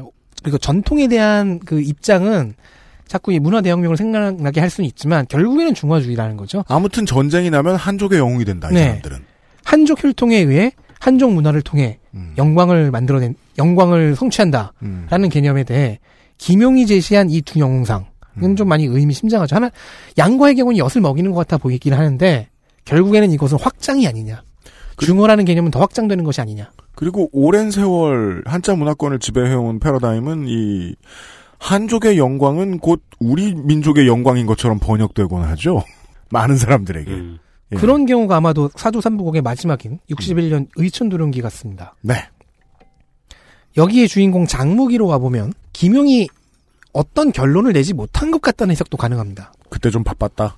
장무기 부모는 출신이 각자가 정반대예요. 로미오와 줄리엣이에요. 아예. 아버지인 장취사는 정파인 무당파의 인물입니다. 공명정대한 인물이에요. 어머니인 은소소는 사파인 마교의 인물입니다. 그리고 사실 여기서 마교라는 무협 장르 클리셰 기본 설정이 제시가 돼요. 역사 속의 마교라고 하면은 이제 당나라 시대에 중국에 들어온 마니교와 조로아스터교입니다. 마니교의 마가 악마 마로 변, 변형, 이 되면서 아하. 마교가 된 건데요. 이 작중의 마교는 스스로를 일월 신교 혹은 명교, 불을 숭배하니까 명교라 부르며 컬트화 되어 있는 상태입니다. 중화주의의 코드에도 무조건 맞아 들어가고요. 이 종교들은 페르시아에서 오고. 네. 아무튼 컬트니까. 반대 쪽에서 했거든. 사교니까. 네. 자, 장무기의 부모는 결, 장무기가 어릴 때 이 아이가 말 실수를 해가지고 그거로 인한 연, 급격한 연수, 연수의 작용 때문에 장무기의 눈앞에서 자결해서 사망하게 돼요. 이게 트라우마가 되었는지 장무기는 이후 이 명교, 마교의 교주가 되는 등 영웅으로 성장하는데 정작 정치적으로 가장 중요한 결정을 내려야 할 때 결정장애를 보입니다. 그게 정해진 캐릭터입니까? 네. 음. 이거는 우리 회사 대표님이 점심 메뉴를 정할 때랑 비슷하네요. 그렇습니다. 점심 메뉴를 정할 땐 장무기. 네. 네. 부모가 이제 상반된 가치관을 대표하잖아요. 음. 한쪽은 정파고 공명정대하고 한쪽은 사파지만 어쨌든 한 종교단체에 소속도 있어요. 점심 때 과단성 있는 사장 밑에서 일하고 싶은 사람은 없을 거예요. 그렇죠. 네. 네, 그건 그래요. 짬뽕! 네. 짬뽕 다섯! 어, no, no, no. 네. 일관성이 제일 문제라고 봅니다. 저는 한 달 내내 설렁탕만 먹은 적도 있는데 그 일관성 있는 분들이 있어요. 그 제일 피해야 됩니다. 네. 근데 물론 근데 어떠한 일관성이라기보다는 방향성을 제시해주는 쪽이 가장 낫긴 하죠. 네. 한식, 중식, 일식 이런 네. 식으로요. 부모들이 일단 상반된 가치관을 대표하고 있으니까 방향성에 대한 조언을 주고 죽었다면 모르겠는데 음. 장무기는 그런 조언을 받기 전에 음. 부모가 작중에서 퇴장을 해버린 거예요. 음. 그래서 장무기 캐릭터의 코드는 우유부단입니다. 그 이 남자의 연애 관계에서도 이런 우유부단이 드러나요. 그건 일부러 그런 거예요. 내가 보기에는 그, 달려고 네, 우유부단인. 척 하니까 그렇게 꼬이고 막 성공하고 하는 거지 그거는. 음. 그러니까 이게- 그런 거 있잖아요. 왜 소위 말하는 이거는 제가 보기에는 아, 굉장히 개인적인 의견인데 네. 음. 장무기는 일종의 어장 관리를 하는 모습을 보인 겁니다. 그러니까 아, 네. 모든 관계에 있어서 긍정도 부정도 하지 않았다. 네, 맞아요. 음. 제가 음. 주말에 본 꽃보다 남자에서도 그 여자 주인공이 두 재벌 사이에 두고 결정을 못 내려요. 그거 중화주의였어, 그거? 네. 어. 그건 아니야. 결, 네, 결정을 못 내린 게 아니라 안 내린 있는 거죠. 그렇죠. 음, 그뭘 로이하고 그렇죠야. 치카사를 두고 치카사가 맞나? 어제 읽었다면서. 네. 아니, 이번 주말에. 어쨌든 장무기는 여러 여성과 연애 플래그를 세우는데요. 음. 개정 후에는 그중 한 명을 선택하긴 해요. 음. 근데 개정 전에는 아무도 선택하지 못해요. 장무기가 사는 시대는 원명 교책이에요. 지금 말씀하셨잖아요. 어장관리라고. 음. 제가 볼 땐 작가 김용이 음. 이거 가지고 셀링 포인트를 만들었다고 봐요. 그래요. 여러 여성 캐릭터들을 등장시켜서 음. 장무기가 누굴 선택할까를 음. 독자들로 하여금 응원하게 만드는 그런 거죠. 아, 구글 투표. 음. 그래요. 꽃보다 남자도 그래요. 계속 남성 캐릭터가 등장해요. 그건 그렇죠. 알아요. 네. 네. 그런 상업적인 전략을 61년에서 61년 62년에 썼다는 거죠. 음. 어쨌든 다시 이걸 좀 더 진지하게 해석하는 쪽으로 와보면 장무기가 사는 시대는 원명 교체기입니다. 음. 그래서 장무기도 명나라를 만드는 그 한족 부흥 운동에 참여를 해요. 음. 뭐 작중에서는 이 명이라는 그 국호가 명교에서 왔다는 설정이에요. 오. 주원장도 나오죠. 네. 그래서. 네. 장무기의 동료로 나옵니다. 음. 장무기를 차지하기 위해 경쟁하는 여성들의 대립 구도가 이걸 최종 다른 sub 히로인들을 다 제거하면은 조민과 주지약 두 사람으로 압축이 돼요. 음. 근데 이 두 인물의 속성도 장무기의 부모처럼 극명하게 충돌을 합니다. 음. 조민은 재밌습니다. 저 원나라의 황족이에요. 머리가 좋아서 한족의 반군들을 이간질하는 등 그 배후에서의 첩보 활동을 합니다. 따라서 한족인 장무기와는 정치적인 대립 관계예요. 반면 개인 인성은 꽤 좋은 것으로 묘사되고 후반에는 전향을 해요. 이- 자- 장무기에게 전향해 왔어요. 자기 가족들을 버리고 황족으로서의 지위도 버리고 음. 그럼 이 여자를 선택해야 되지 않을까요? 네. 반면 그 반대편에 있는 주지약은 한족입니다. 그래서 장무기와는 우호적으로 시작을 해요. 그런데 하필이면 스승이 그 무공을 가르쳐준 스승이 극렬한 명교 혐, 그 마교 혐오를 갖고 있던 탓에 어, 모종의 복잡한 스포일러의 내용을 겹치면서 악역이 됩니다. 하지만 어쨌든 한족이고 같이 한족 부흥 운동을 하고 있고 명나라를 건국하려고 하고 있으니까 이 사람과도 맺어지는 게 개연성은 있지요. 음. 하지만 아무도 선택하지 않아요. 특히나 이 둘은 장무기에게 서로 상대방을 내칠 것을 종용하는 약속을 하게 합니다. 저 사람과는 결혼하지 마라. 조- 주지약은 조민과는 결혼하지 마라는 약속을 하게 만들고 음. 조민은 주지약과 뭐 결혼하지 마라는 약속을 해- 시킨다. 그런 식으로 해서 서로 모순되는 약속을 시켜요. 이런 강요를 좋아하는 사람들이 있어요. 근데 장무기 나는 아니어도 돼. 쟤는 안 돼. 근데 장무기는 이 약속을 다 받아들여 버려요. 그게 제가 그렇거든요. 하나는 본인이 왜냐면- 그렇다고요? 아, 그러니까 이건 저 연애 얘기하는 게 아니라 결혼할 때 두 명이었나? 사람이 아니야. 사람이 그 거절을 하지 못하는 게 되게 나쁜 습관이잖아요. 근데 못한 이유가 있어. 거절 너무 싫거든.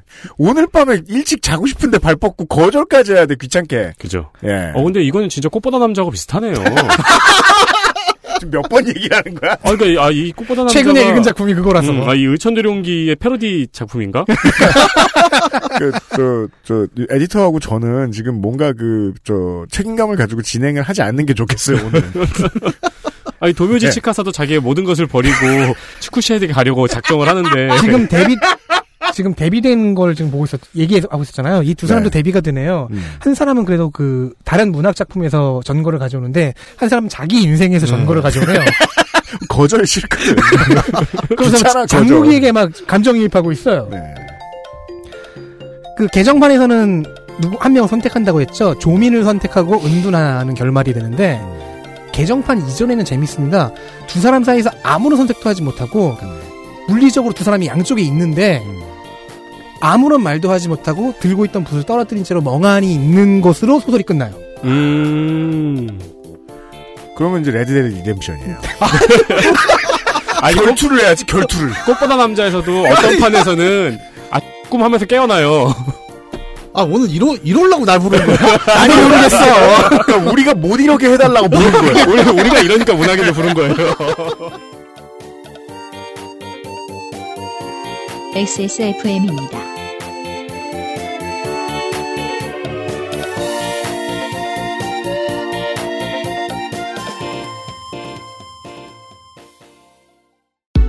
Bluetooth headphone speaker Sony Monster Wireless Join the freedom XS Mall JJL speaker Charge 3 Bluetooth speaker Go Clarity HDBT headphone headphone Bluetooth Sony Monster. JBL. Meet the speaker Join the freedom. Access Mall. 3D올 흡수 울트라 슬림 잘 만들고 제갑 29 days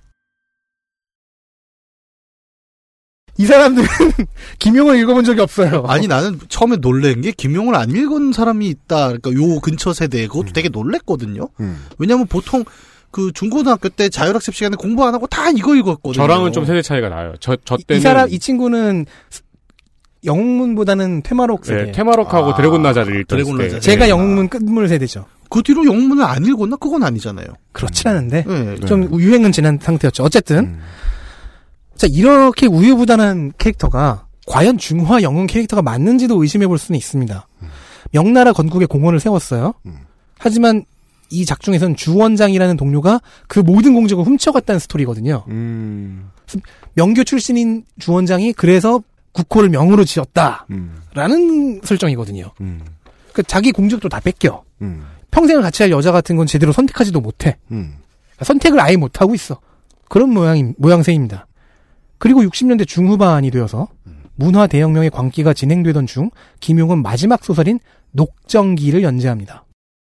간 건너 불구경이었겠죠. 그렇겠죠. 홍콩은 제가 잘 모르는데 대만에서 굉장히 좀 안타까워했다는 얘기를 들은 적이 있어요. 네. 그러니까 음. 뭐 자기네가 중화에 이제 마지막 남은 보루다 이런 그왜그 언제야 장개석에 넘어갈 때 네. 그 엄청나게 약탈을 해가잖아요 그 문화재들을. 그게 그렇죠. 이제 이제는 마지막 보루가 돼버린 거예요. 그게 유일하게 남은 문화재일 수 있다. 예, 그러면서 한편으로는 되게 안타까워하고 한편으로는 아싸 이제 우리가 우리밖에 없네. 약간 이런 느낌. 근데 이제 홍콩에 있는 김용의 입장에서도 비슷했겠죠. 안타까움 그리고 그쵸. 본인- 왜냐면은 역사학자잖아요. 그리고 본인 네. 자신은 또 그 문화 전통을 이어오는 입장이고 그런 작품을 쓰고 있는 사람이기도 음. 하고 그 녹정기의 주인공 위소보는 더 재미있습니다. 앞서 세- 예를 든 세 주인공의 비중화적인 특성들을 모두 합치고도 며칠 더 얹었어요. 이 사람은 청나라 말기 인물이거든요. 네. 위소보 위소보라는 사람은 네. 이 코드 이 캐릭터의 코드는 사기꾼입니다. 어, 근데 이 캐릭터의 코드는 이제 사기꾼으로 나오는데 뭔가 조상 중에 비범한 누군가가 없어요? 조상을 몰라요. 아, 그런 게 없, 없는 캐릭터예요? 왜냐면요, 어머니, 아버지를 모르는데, 이유는 어머니가 성매매에 종사해서거든요. 음. 일단 이 파격부터 양과보다 좀 더 앞서 나가죠. 음. 보통은 이제 그 시덥지 않은 나쁜 놈인데 영웅이 된 사람을 이야기할 때 쓰는 대명사처럼 불리더군요. 근데 이제 보통 영웅 신화에서는 이제 그런 앤데 저작거리에 그냥 나쁜 놈인데 알고 보니까 누구의 후손 이런 게 꼭 끼어 있잖아요. 그게 없어요. 그러니까 위소보 자신도 자기 아버지가 누구였는지 좀 궁금했나 봐요. 음. 그래서 소설 말미에 그렇게 물어봐요. 아, 어머니한테 가서. 어머니가 최종 답은 어쨌든 흑인은 아니다. 김용이 중화주의의 최대 적용 대상, 그러니까 한계점을 찾아낸 것이라는 해석이 있어요. 덕질의 문제점이죠. 그 작가가 막 쓴 것에 비해서 해석하는 사람들은 너무 생각이 많아요. 그러니까요. 네. 그 계속해서 중화주의에 대한 고민을 하고 있었다는 전제를 깔고 네네. 들어야 되는 거 아니에요. 예, 그게 그 몽골이 됐든 거란이 됐든 간에. 그게 일명 이제 사회 동포라는 거죠. 네. 비슷한 문화 그리고 그 문화에 인- 그 문화권에 인접한 사람들은 뭐 다 동포다. 음. 근대적인 민족주의의 적용 한계랑 정확하게 겹칩니다. 네. 다시 위섭으로 돌아오면요. 스승은 천하제일 고수예요. 근데 스승이 좋으면 뭐합니까? 제자가 대충 배우는데요. 너무 게을러서 대충 배워서 위섭은 결코 고수가 아닙니다. 네. 잔머리, 장비빨, 야비한 짓으로 모든 난관을 헤쳐갑니다. 일단 작중에 나오는 첫 번째 대결부터 석회가를 눈에 상대 눈에 뿌리면서 시작해요. 심지어 이 사람은 문, 문맹입니다. 자기 이름 중에서 위소보잖아요. 작을 소 하나만 간신히 있습니다. 삐뚤 빼뚤 그것조차. 나머지 글자가 좀 어렵잖아요. 그렇죠. 나도 못 쓰겠다. 이런 놈이 어찌어찌 출세해서 청나라 정부의 고위직이 됩니다. 황제의 눈엔 들어가지고 황제랑은 친구를 먹어요. 그러면은 이제 청나라의 고위직이잖아요. 열심히 일을 하면 될 거 아니 친구이기도 한 황제에게 충성을 다하면 될 거 아닙니까? 정작 반청 운동을 하는 한족 게릴라들에게도 지원을 해줍니다. 이들과는 형제가 돼요. 뭔가 이상하죠. 장무기 같아요. 근데 장무기는 대립되는 선택지를 고르지 못했지 않습니까? 위소보는 그런 고민을 하지 않습니다. 반란군은 내 형제, 여기 있는 우리 형제는 내 친구. 프로페셔널 어장 관리군요. 예, 모두를 골라버립니다. 그리고 별로 내적인 고민 같은 거 별로 하지 않아요. 좋은 게 좋은 거예요. 비유하면 이런 겁니다. 조선 총독부에 근무하는 고위직이에요. 일본 제국 총리와도 친구를 먹었어요. 하지만 상해 임시정부 요인들과도 친해서 독립운동을 지원해주는데 내적 갈등은 없습니다. 쓰임새가 많은 사람이죠. 이런 사람이랑 밥 먹으면 참 좋아요. 그러니까 뭐든 좋아. 예. 그 사줘. 술 먹으면 다 내 친구란 식이군요. 그쵸. 네, 네. 앞서 말한 주인공들을 보면은 곽정과 양과는 자기 아내 한 명에 충실했고 장무기는 충실할 여자를 제대로 못 고르거나 너무 늦게 골랐지만 위소보는 고르지 않아요. 그냥 자기랑 플래그선 일곱 명의 여자를 모두 아내로 삼습니다. 이렇게 온건하게 표현하면 안 되죠, 사실. 얘는 성범주자이기도 합니다. 아내를 맞는 과정에서 강간, 불륜, 난교가 있, 있거든요. 위소보라는 캐릭터에게 도덕성은 자기를 위한 게 아니에요. 타인을 판단하고 타인의 능력을 보기 위한 기준일 뿐입니다. 좋은 얘기네요. 그러니까 게다가 내가 간신이라는 사실을 너무 잘 알고 있어요. 음. 나는 무능한 간신이야. 그렇기 때문에 나를 불편해하고 내가 군대를 사열한다 치면은 거기서 어떤 장군이 나를 불편해하고 나한테 막대한다, 음. 무리하게 대한다 하면 그 사람은 충신이다. 음. 도덕적인 사람이다. 내 밑엔 나 같은 놈이 있으면 안 된다. 그래서 그 사람을 황제에게 천구한다. 음. 그 즉 도덕성도 일종의 사람을 판단하는 도구로서 이용을 해요. 읽는 사람 입장에서는 재밌는 설정이네요. 그렇죠. 이 사람이야말로 어떻게 보면 피카레스크 악당이죠. 네. 음. 그런 주제의 영웅, 협객 이런 걸 동경해요. 아까 말에 표현을 해준 대로 술 먹으면 다 친구잖아요. 네. 근데 친구를 맺어서 어떤 맹세를 하거나 약속을 하면 그건 꼭 지켜야 돼요. 음, 음. 그게 협의 핵심이죠. 사실. 그렇죠. 네, 네. 그 개념. 협의라는 것이 개인적으로 발휘될 때의 어떤 도덕률인데 그거는 지켜요. 음. 그걸 지키니까 황제와도 친구인데 그 황제를 적대하는 반란군과도 친구가 되는 거예요. 음. 그래서 이렇게 신인은 충실하니까 황제인 강희제는 이놈한테 충성은 기대할 수 없는 걸 알고 네.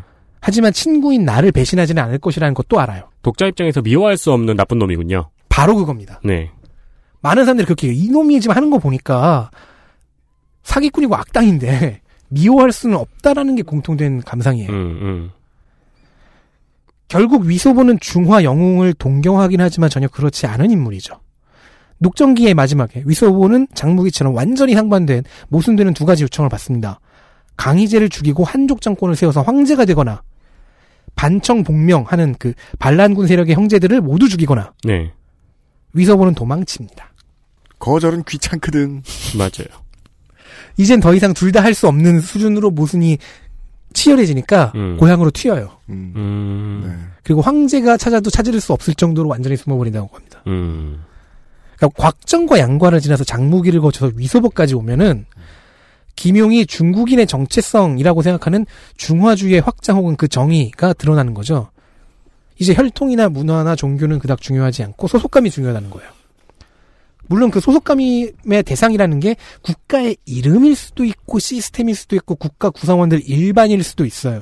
근데 이렇게 요약, 요약 하면 온건한 우파의 민족주의죠.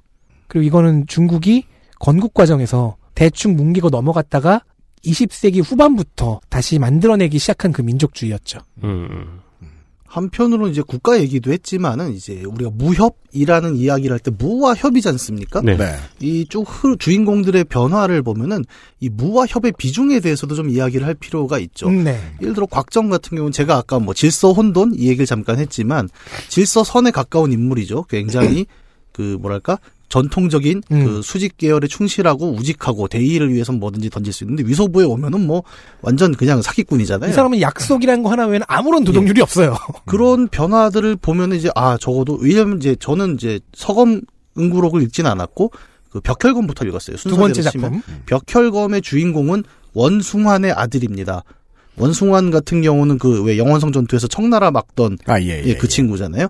근데 이제 저기 황제한테 이제 능지 처참당해서 죽잖아요. 그러니까 말 그대로 당시 기준으로 하면은 그 중화 민족의 거의 수호신 같은 네. 사람의 아들이 나오는 소설이었단 말이죠. 그러면 굉장히 정말 중화 중심 딱 그 얘기였어요.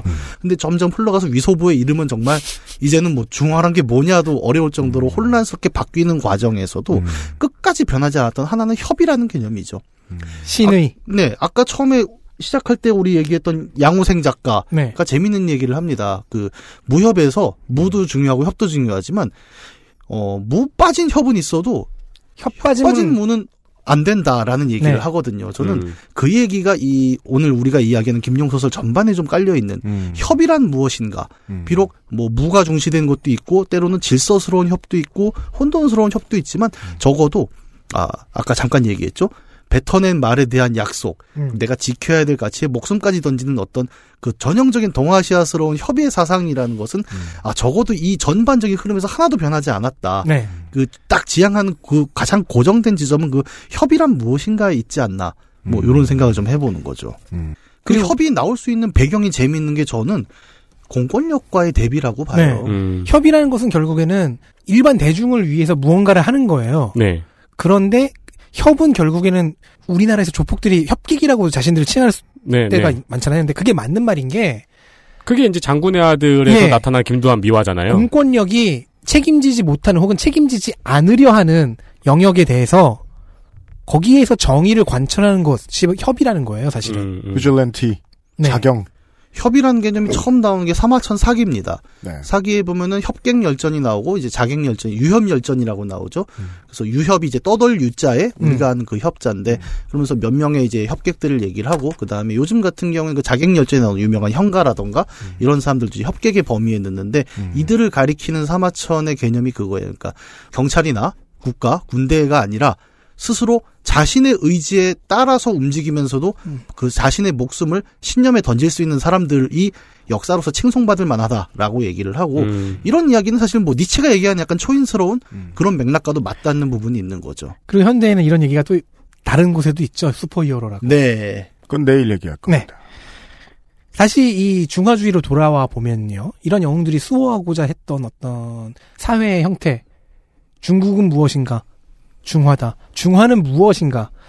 아까 말씀해 주신 벽혈검의 주인공. 원숭아의 아들. 그러니까 그 친구, 이- 그 주인공 이름 자꾸 헷갈려갖고. 네. 거기서부터 시작해서 곽정으로 오고, 양과로 오고, 하면서 의서부까지 오면 많이 확장이 됐어요. 그 대상이. 그 확장된 어떻게 보면 확장된 거 어떻게 보면 희석된 거네요. 그럴 수도 있죠. 네.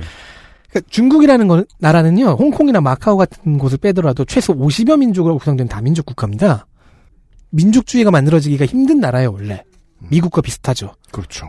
이전에는 초월적인 이미지를 갖고 있는 공산당 지도자들, 뭐, 덩샤오핑, 등수평이라든가, 그전에는 모택동이라든가, 이런 사람들이 사회 통합의 구심점 역할을 했지만, 그리고 그 통합이 그렇게 뭐 평화적이지도 않았지만 그 이후에는 근대식으로 국가를 묶기 위해서 어떤 새로운 중심이 필요했다는 거죠. 한국처럼 단일 민족 신화를 내세울 수도 없어요. 미국처럼 연방제 찬양을 할 수도 없어요. 그래서 미- 중국의 민족주의는 다른 비슷한 국가들에 비해서는 뭐 개발이 많이 늦었습니다. 어렵죠. 20세기 중반에 김용은 그걸 영웅담 속에서 시도해 본 겁니다. 그리고 지난 10월 30일 그가 93세, 4세의 나이로 별세하였습니다. 그렇습니다. 더 이상의 개정판은 없습니다. 그러네요. 개정판이 뭐 개인적으로는 굉장히 좀 힘듭니다. 쫓아가기가. 네. 저도 어렸을 때 처음 접했고 사실 개정판이 되게 웃긴 게 저는 저보다 저희 와이프가 진짜 김용 매니아예요. 그래서 제가 전자책을 처음 샀는데 사자마자 저는 사지도 않는데 사줘요. 일단 삼부곡이 깔려 있고 음, 누가 샀어? 다 내가 샀지. 뭐 약간 되게 우리나라에 정식 출판된 모든 김용 작품이 있다고 하- 하시더라고요. 예, 전 다 갖고 있어요. 그래갖고 음. 제건 아니고. 근데 어, 와이프가 얘기하는 것 중에 제일 그 개정판 얘기가 아니 도대체 이 개정을 왜 하는지 모르겠다. 그러니까 설정이 충돌이 되는 건 있어요. 왜냐하면 네. 연재 소설이었으니까 대부분이. 네. 그러면 저도 뭐 연재로 먹고 사는 입장이지만 이게 앞에 뭔 얘기하는지 툭 뒤에 가면 그 까먹습니다. 마감 근데 마감 끝 마감 지나면 다 잃어버리죠. 예, 근데 와이프 얘기하는 것 중에 무슨 혈액형이 안 맞아서 뭐 맞추는 게 있는데 도대체 중국에 혈액형이 뭐가 있었냐 옛날에 그걸 너무 요즘 기준으로 맞추는 거 아니야? 약간 그런 불평을 좀 하기도 했었죠. 대하 소설은 이상하게 말이에요. 그 정치권에 이렇게 복속을 하게 됩니다. 그 나라와 그 나라의 상황에 맞는 사회 통합의 그 프로파간다로 쓰이지 않습니까? 무- 무궁화 꽃이 피었습니다요. 예. 아니, 그런 것보단 이게 낫지. 아니, 그것도 맞는 말, 그것도 이제 저 생각해 볼 만한 구석이 있는 게 한국, 일본은 단일 민족 신화 같은 구라를 밀면 됐어요. 네. 소련은 공산주의 신화를 밀면 됐습니다. 어머니 다민족이고 뭐고, 예. 똑같은 그림 그려 놓으면 됐습니다, 벽에다가. 근데 중국은 입장이 좀 달랐다는 것만큼은 알고 있었는데, 아, 김용의 작품이 어떤 역할을 했는지는 제가 잘 몰랐네요. 네. 뭐 너무 역할론을 강조해도 사실은 이제 과도한 해석이 될 수 있다고 저는 개인적으로 네. 생각을 네. 해요. 뭐, 어, 김용이 중국 정부로부터 월급을 받은 건 아니었습니다. 음, 그렇죠. 네. 이제 다만 이제 사조와 맥락이라는 건 있겠죠. 어떤 네. 흐름 속에서 이러한 소설이 대중들로부터 사랑받고 또 인기를 끌 수 있었던 배경은 무엇이었을까라는 얘기를 한다면은 네. 어, 또 국가적인 맥락도 좀 생각해 볼 수 있을 것이고 네. 한편으로는 뭐 좀 더 일반적인 해석들 예를 들어 어, 어쨌든 대중소설 아니겠습니까? 순수 문학이라기보다는 저는 만약에 저보고 어떤 김용의 이야기를 해보라고 한다면 저는 조금 더 민담스러운 이야기가 더 저한테 맞는 것 같아요. 예를 들어서 뭐 아까 잠깐 얘기? 나왔지만 아 아니 그런 얘기보다는 전반적인 흐름이 일종의 저는 치유 문학 같은 느낌을 많이 아, 네. 생각을 해요. 그러니까 아까 잠깐 공권력이 부재하다는 얘기를 했지만 중국 의 어떤 히어로물이라고 표현을 해봅시다. 잘 보면은 항상 공권력은 민중을 괴롭히고 있어요. 네. 수호전도 그랬고 삼국지도 그랬습니다. 잘 보면 그래요. 근데 그 속에서 우리를 지켜주는 히어로, 놀라운 능력을 가진 히어로들이 우리를 지켜준다라는 것은 정확히 공권력의 부재를 채워주는 이야기잖아요. 그리고 사실은 현실에서 일어날 수 없는 지점을 보여줍니다. 무, 무 놀라운 무공, 내력, 60갑자 이런 거 현실에 없잖아요. 치유의 판타지죠. 음. 현실에서 우리가 겪고 있는 고통들을 이러한 히어로들이 우리를 구원해 줄 거야라는 네. 이 소설을 읽음으로써 카타르시스가 생기는 거예요. 그냥 즐거운 거죠. 아, 진짜. 음. 왜냐하면 비슷한 게 한국에도 있습니다. 김홍신 씨, 지금은 정치인이지만 인간시장이요? 인간시장이라는 네, 아까 소설이 그 있었어요. 장총찬. 예, 저는 천룡팔부랑 인간시장을 같이 읽었거든요. 그 중학교 때 도서관에 갔다가 공부는 안 하고 도서관 가면 원래, 예. 예, 그 28권짜리를 다 읽었어요. 앉아갖고. 근데 그 두 개를 읽으면서 제가 느꼈던 딱 그 감정이 있었던 거예요. 당시 이제 인간 시장도 이제 청취자들 잘 모르시는 분들이 설명을 드리면은 한국 사회에 그 당시 막 쏟아지던 여러 범죄들, 네. 부조리들을 장총찬이라는 사람이 그렇죠. 예, 정말 자신의 무력으로 막 다- 그래서 그거 인간 시장은 재밌는 게 그 장총창 옆에 있는 sub 캐릭터가 기자잖아요. 네. 정보를 전달해 주고 예. 옆에서 이렇게 그걸 도와주는 사람이. 심지어 제가 그 에디터가. 장총찬을 발음 못할 줄 알았어요. 아. 저 뭐라고 했어요? 총창. 그 카타르시스가 엄청 났었고 당시에 꽤 베스트셀러였단 말이에요. 네, 아니 드라마도 우리나라 몇 번이나 만들어졌어요. 예, 그 저기 그분 누구야? 양복 광고 하시는 저 박상원 씨. 박상원 씨가 박상원 씨의 breakout 작품이었죠. 네. 네. 소설로도 엄청 히트했고 드라마도 히트했던 그 포인트는 그 카타르시스였거든요. 얼마나 히트하면 국회의원까지 됐겠어요. 예. 세상이 우리를 구원하지 못하지만 히어로는 우리를 구원한다. 그리고 지금도 한국의 웹소설이나 그 장르 문학 쪽에서는 그 맥락이 계속 이어지고 있잖아요. 어, 민담, 설화, 그러니까 현대 문학이 성립되기 이전, 오, 나 이런 얘기니까 진짜 문학인 것 같은데. 여러분, 저는, 아, 가짜입니다. 네. 근데 그런 치유로서 가- 기능하는 이런 즐거운 대중문학들의 그 효과라는 것, 저는 어떤 국가주의 담론을 얘기를 하셨으니까, 이제 거기 말고 또 다른 효과로 얘기를 한다면은, 음. 예, 요런 이야기도 굉장히 좀 큰 의미다. 저는 이 국가주의 담론도 네. 사실은 이 치유라는 그 부분과 결합돼 있다고 보는 게 이게 제일 먼저 이 작품들이 김영의 작품들이 제일 먼저 히트를 쳤던 곳이 홍콩과 마카오 그 다음엔 동남아 화교권이었거든요. 네. 그들은 이미 중화라는 할 수 있는 그 공간적인 부분에서 떨려 나왔던 사람들이에요. 음, 음. 정체성의 문제도 있고 한데 그들의 정체성을 어느 정도 채워줄 수 있는 영담이 잘 만들어진 상태로 웰메이드한 상태로 나왔다는 거죠. 음, 음. 그럼 그들의 역사적인 정, 정체성을 그 욕구를 채워줄 만한 치유해줄 만한 좋은 작품을 김용이 썼던, 썼다라는 결론이 나오는 거죠. 오늘과 내일의 이야기를 듣기 위한 가장 적절한 질문이 나온 것 같습니다. 어떤 사람들이 얼마나 많이 이 사람들의 이 작가들의 작품을 선택했느냐? 그것에 대한 답변을 오늘과 내일 한번 알아보고 있습니다. 덕질인가 문학인가 함께요. 내일 이 시간에 다시 인사를 드리도록 하겠습니다. 유승균 PD하고 윤세민 에디터였고요. 앞에 저 두 양반들도 그대로 인사를 드리도록 하겠습니다. 내일 뵙겠습니다. 안녕히 계십시오. 내일 뵙겠습니다. 안녕히 계세요. XSFM입니다. I D W K